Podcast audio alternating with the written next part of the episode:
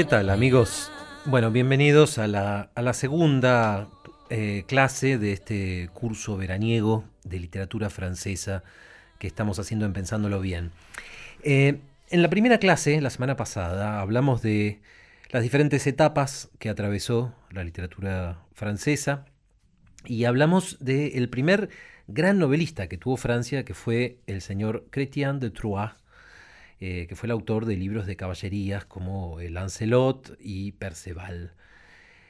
Eh, uno podría pensar que Chrétien de Troyes era un escritor tan complejo, eh, con tantas aristas, tantas facetas, que, y que además tuvo una influencia tan enorme en sus contemporáneos, que hicieron falta casi cuatro siglos para que apareciera en Francia eh, una novela realmente nueva.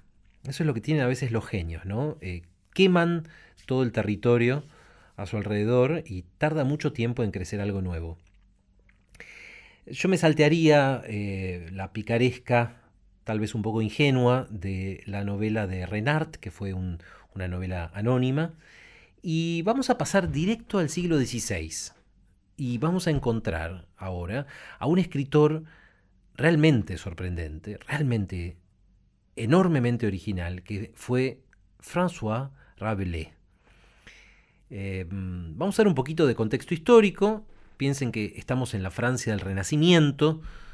Eh, las noticias del descubrimiento de América, eh, el hambre de vivir que ha vuelto después de la peste negra, el redescubrimiento de la literatura y de la filosofía griega eh, y latina, el hartazgo de la corrupción y los abusos de la, iglesia de la época, eh, todo eso está en el aire. Es una época excitante. Y en esa época nace Rabelais. Nace en el año 1483, dicen algunos, otros dicen 1494, no importa demasiado.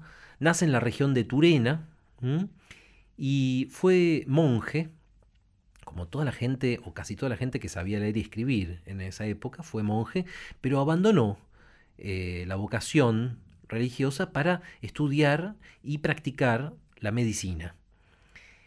Eh, uno, de hecho, podría pensar que ese cambio de vocación de la religión a la ciencia es bastante representativo de la época uno podría decir incluso que media Europa estaba dejando la religión por la ciencia.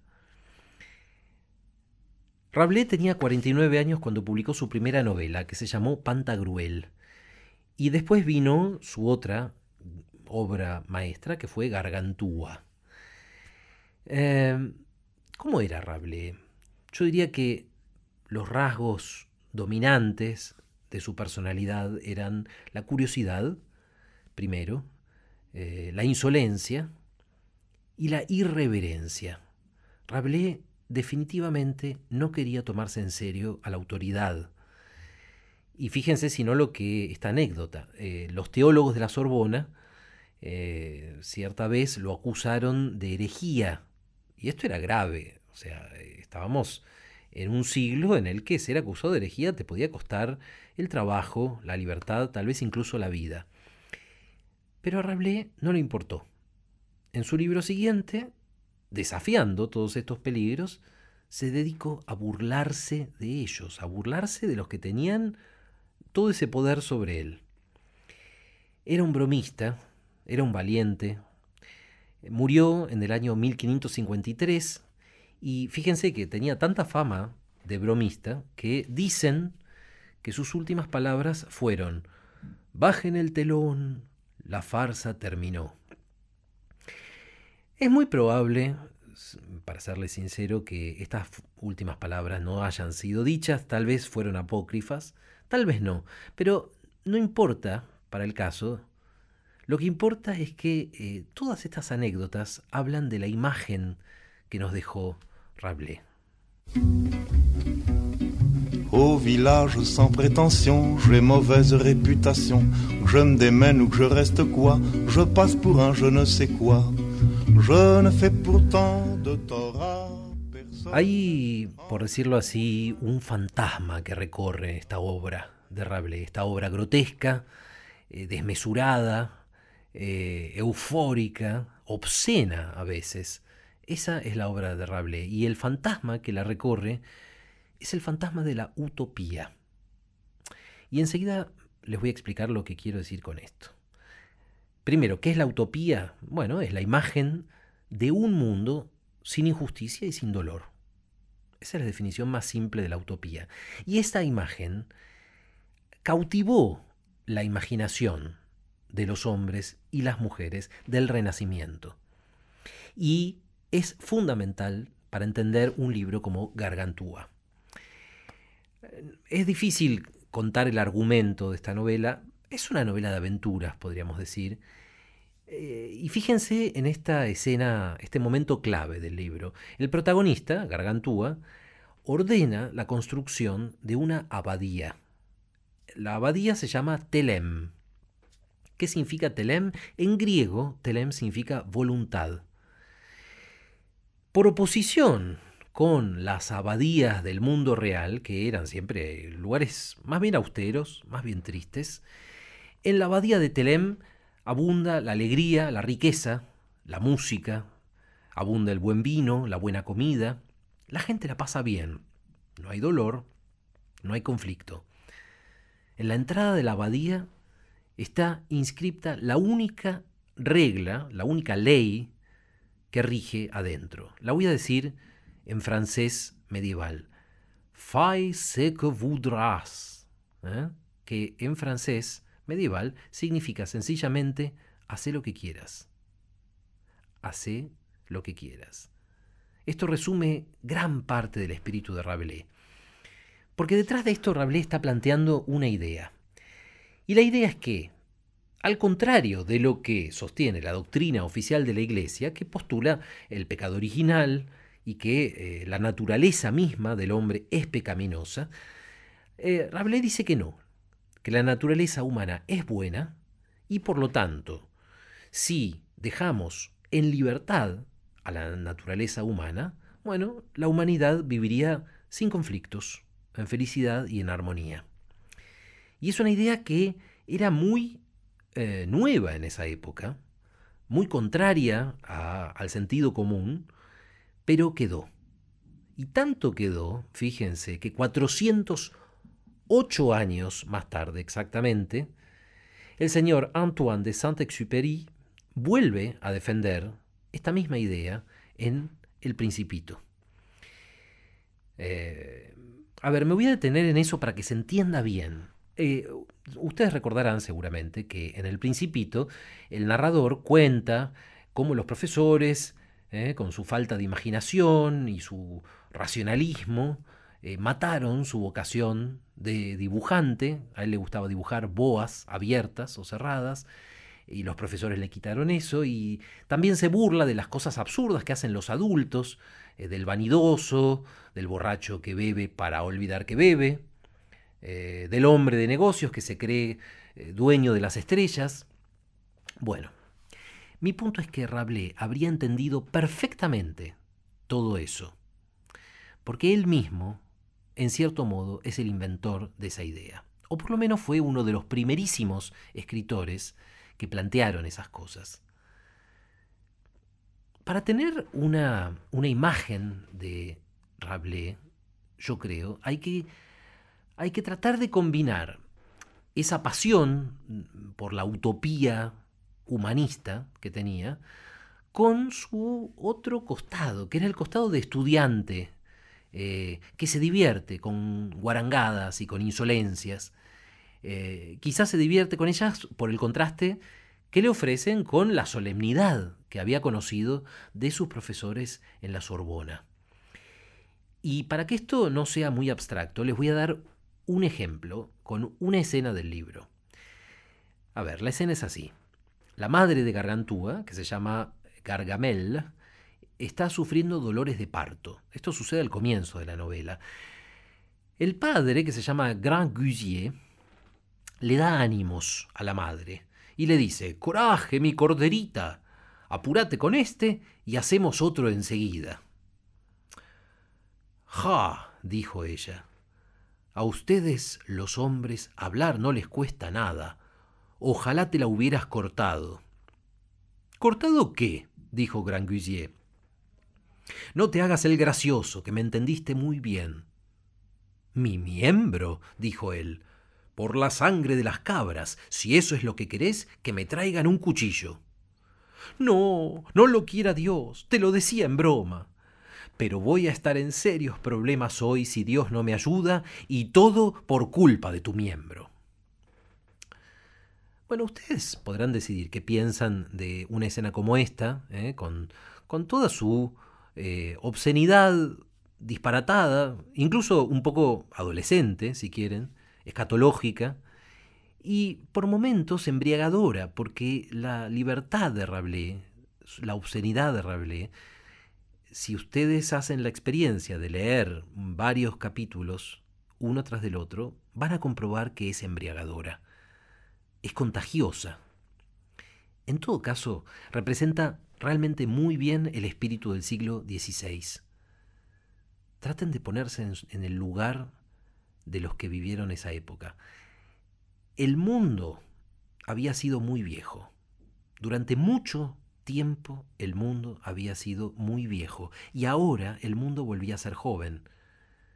Porque se había descubierto un nuevo mundo que era América y porque se había abierto nuevas posibilidades y era otra vez posible pensar, crear.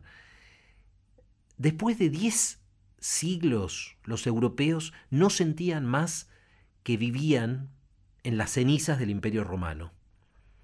Sentían que, se, que, vivían en un mundo que se había vuelto más grande ¿eh?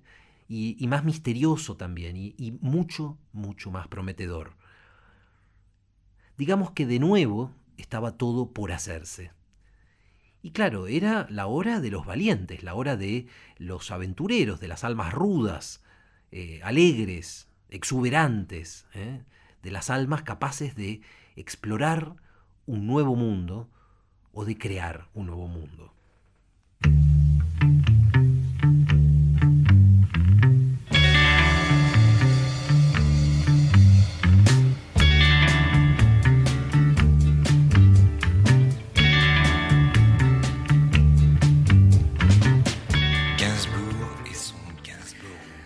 Era la Francia que empezaba la Francia que se insinuaba como potencia, era la Francia del Renacimiento.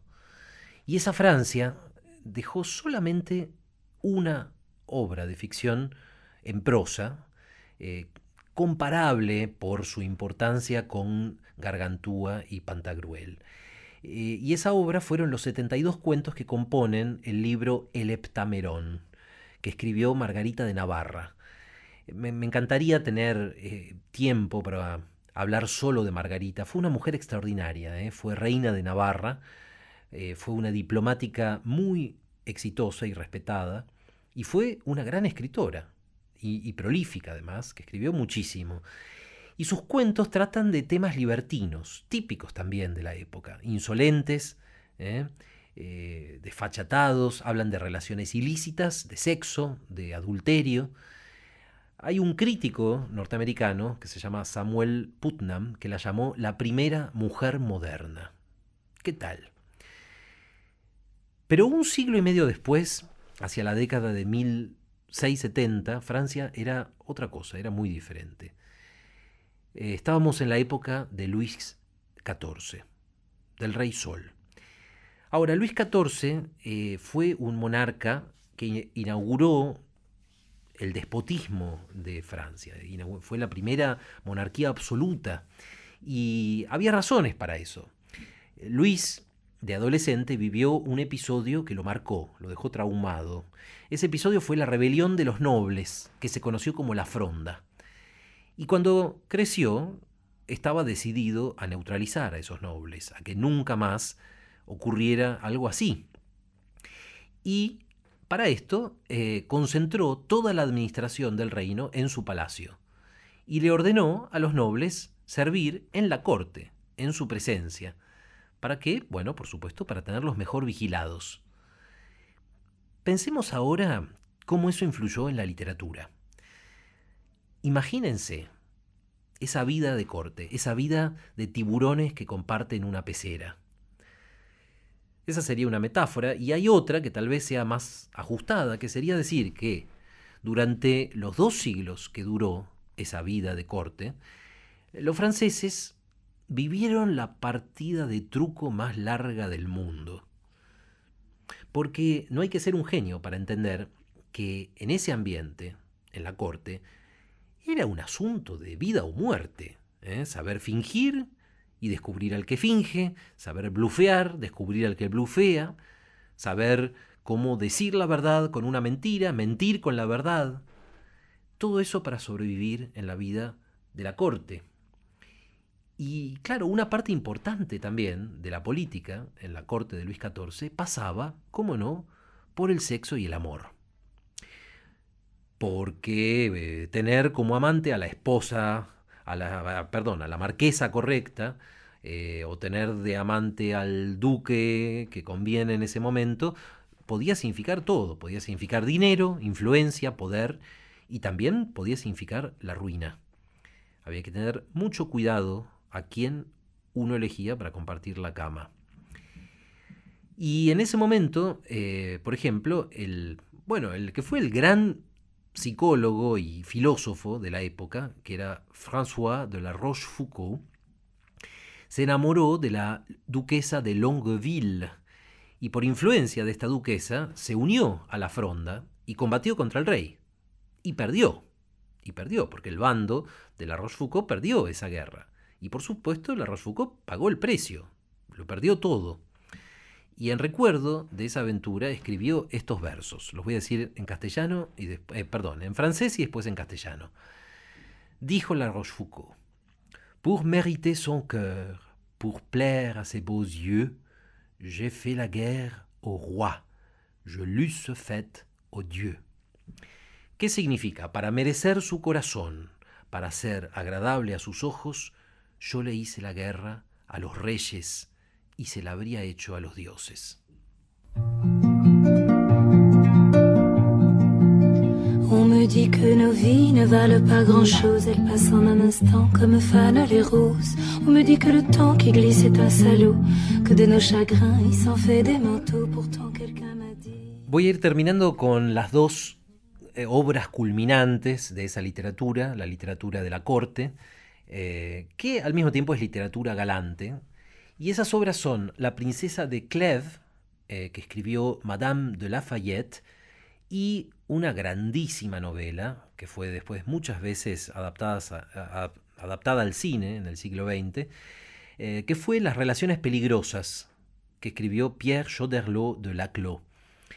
Em, no fueron exactamente contemporáneas, están escritas casi a un siglo de distancia. La princesa de Clèves es de 1678 y Las relaciones peligrosas de 1779. Pero son dos obras que se ocupan casi de los mismos temas. Eh, por ejemplo, ¿qué hacer cuando uno ama a alguien que no debe? ¿Cómo puedo saber si es amor de verdad? ¿Cuánto del amor es en realidad un juego de poder? Todas esas preguntas son cruciales en estas obras. Y bueno, en La Princesa de Clèves eh, el asunto es un triángulo amoroso. Eh, sucede que la princesa, la princesa de Clèves, está casada con un hombre al que admira mucho. Eh, lo admira por su intelecto, por su, por su moral, su ética, pero no lo ama, no está enamorada de él. Y en cierto momento, este príncipe le dice a su joven esposa, a la princesa, le dice lo siguiente, la sinceridad me importa tanto, querida mía, que creo que si mi amante o incluso mi esposa me dijera que ama a otro hombre, eso me afligiría, pero no me amargaría. Yo dejaría entonces el papel de amante o de marido para aconsejarla y compadecerla como amigo. Yo no sé qué piensan ustedes de esta frase, pero francamente yo creo que es una declaración tan mansa que en aquel siglo y en el siglo que sea es prácticamente una invitación a la infidelidad. Y efectivamente, eh, la princesa se enamora de otro hombre, de otro hombre que, que es el duque de Nemours, y le confiesa a su marido, que se enamoró de otro, con tan mala suerte que, justo cuando se lo está confesando, el duque oye la conversación y se pone loco de alegría y de vanidad, porque después de todo es francés, y no tiene mejor idea que hacer circular el rumor de que la princesa tiene un amor ilícito. Gran escándalo en la corte, la princesa avergonzada, el príncipe se enferma de pena y se muere. La princesa le confiesa a Nemur que lo ama. A pesar de que Nemur claramente es una porquería de hombre, pero la princesa lo ama. Y eh, eso sí, por sentido del deber, la princesa no va a acostarse con él y con más razón no se va a casar con él. Bien, es todo un nudo amoroso, pero acá está el gran encanto de esta novela. La princesa no sabe lo que siente. Nosotros sabemos lo que siente la princesa porque lo vamos deduciendo, lo vamos descubriendo por los síntomas que exhibe. ¿Cómo es la cuestión? La princesa ama a Nemur. Al principio ella cree que no, pero nosotros los lectores sospechamos que sí lo ama. ¿Y Nemur la ama la princesa? De nuevo, al principio él cree que la ama, pero nosotros sospechamos que no. Y después sospechamos otra vez que sí. Esta novela nos muestra que el amor puede ser una máscara de la vanidad, nos muestra que la virtud puede ser una máscara del amor, y lo más interesante es que nadie nos lo explica. A medida que vamos leyendo La princesa de Clèves, lo vamos descubriendo, casi como si espiáramos a personas reales en el mundo real. Y de nuevo les pregunto, para entender la época y para entender estas novelas, ¿en qué clase de sociedad hacen falta tantas máscaras? ¿En qué clase de sociedad hay que disimular tanto? Muy simple, en una sociedad pacata que insiste demasiado en las apariencias. Y esa era la corte de Luis XIV. Tan pacata que esas apariencias tenían que ser de virtud, tenían que ser de castidad y de fidelidad. No se podía mostrar uno tal como era. Había que avanzar enmascarado. El problema es que son apariencias que cuesta mantener. Y bueno, por eso de vez en cuando esas apariencias se resquebrajan y nosotros podemos espiar lo que hay debajo. De todas maneras, amigos, yo diría que no nos felicitemos demasiado por no vivir en la corte de Luis XIV, porque a fin de cuentas, todas las épocas exigen algún disimulo, alguna apariencia. La época que nos tocó a nosotros puede ser la de la corrección política. Y la corrección política a veces también se resquebraja y podemos ver lo que hay abajo.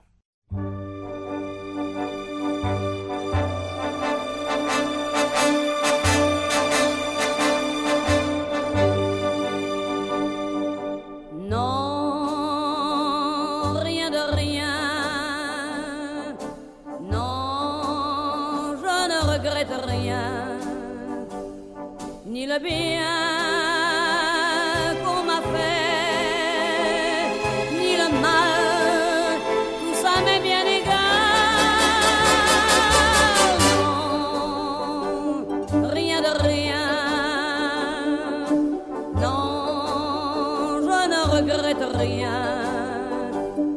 c'est payer, balayer, oublier.